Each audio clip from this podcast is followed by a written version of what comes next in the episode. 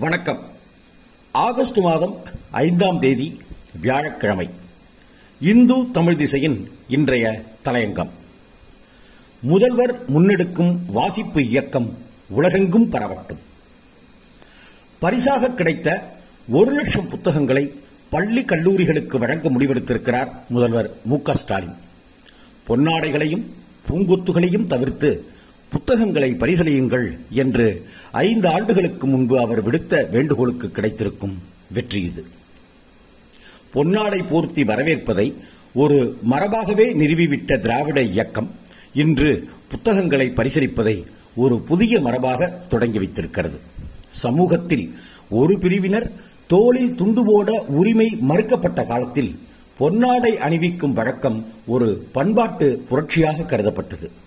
கல்வியே உரிமை போராட்டத்தின் முக்கிய கருவியாக இருக்க முடியும் என்ற அனுபவ பாடத்தின் விளைவாக இன்று புத்தகங்களை நோக்கி அதன் கவனம் திரும்பியிருக்கிறது என்றும் கொள்ளலாம். முக்கிய நபர்களை சந்திக்கும் போது தானும் புத்தகங்கள் பரிசீலிப்பதை வழக்கமாக வைத்திருக்கிறார் தமிழக முதல்வர். டெல்லி பயணங்களில் அவர் பரிசீலித்த புத்தகங்களும் முக்கிய பேசுபொருளாயின.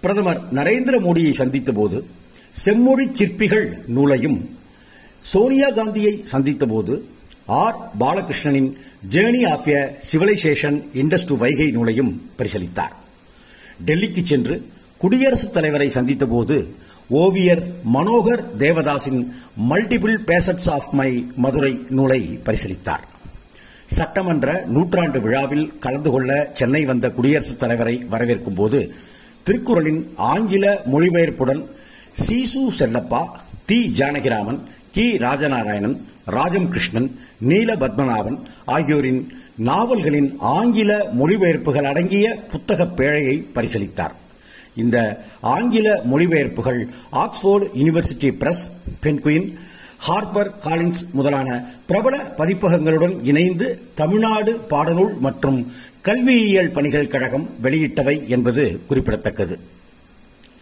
கடந்த அதிமுக ஆட்சிக் காலத்தில் வெளியிடப்பட்ட நூல்கள் என்ற போதிலும் கட்சி பேதம் காட்டாத முதல்வரின் பெருந்தன்மை பாராட்டத்தக்கது.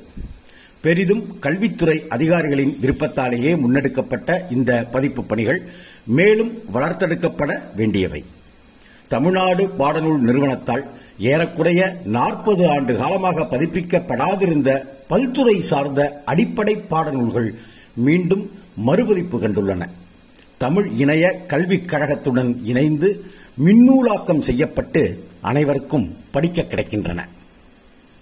பெருந்தொற்று காலத்தில் பொது நூலகங்கள் மூடப்பட்டிருந்தாலும் கூட இந்த மின்னூலாக்க திட்டங்களால் ஆய்வாளர்கள் மாணவர்கள் என பலரும் தங்களது பணிகளை தொய்வின்றி தொடர முடிந்தது. பாடநூல் நிறுவனத்தின் பொதுநூல் பதிப்புகள் இணைய கல்விக் கழகத்தின் மின்னூலகம் ஆகிய திட்டங்களுக்கு தற்போதைய அரசு மென்மேலும் ஆதரவளிக்கும் பட்சத்தில் தமிழ்நாடு மட்டுமின்றி உலகெங்கும் வாழும் தமிழர்களுக்கும் அது பெரும் பயன் அளிக்கும். நன்றி. வணக்கம்.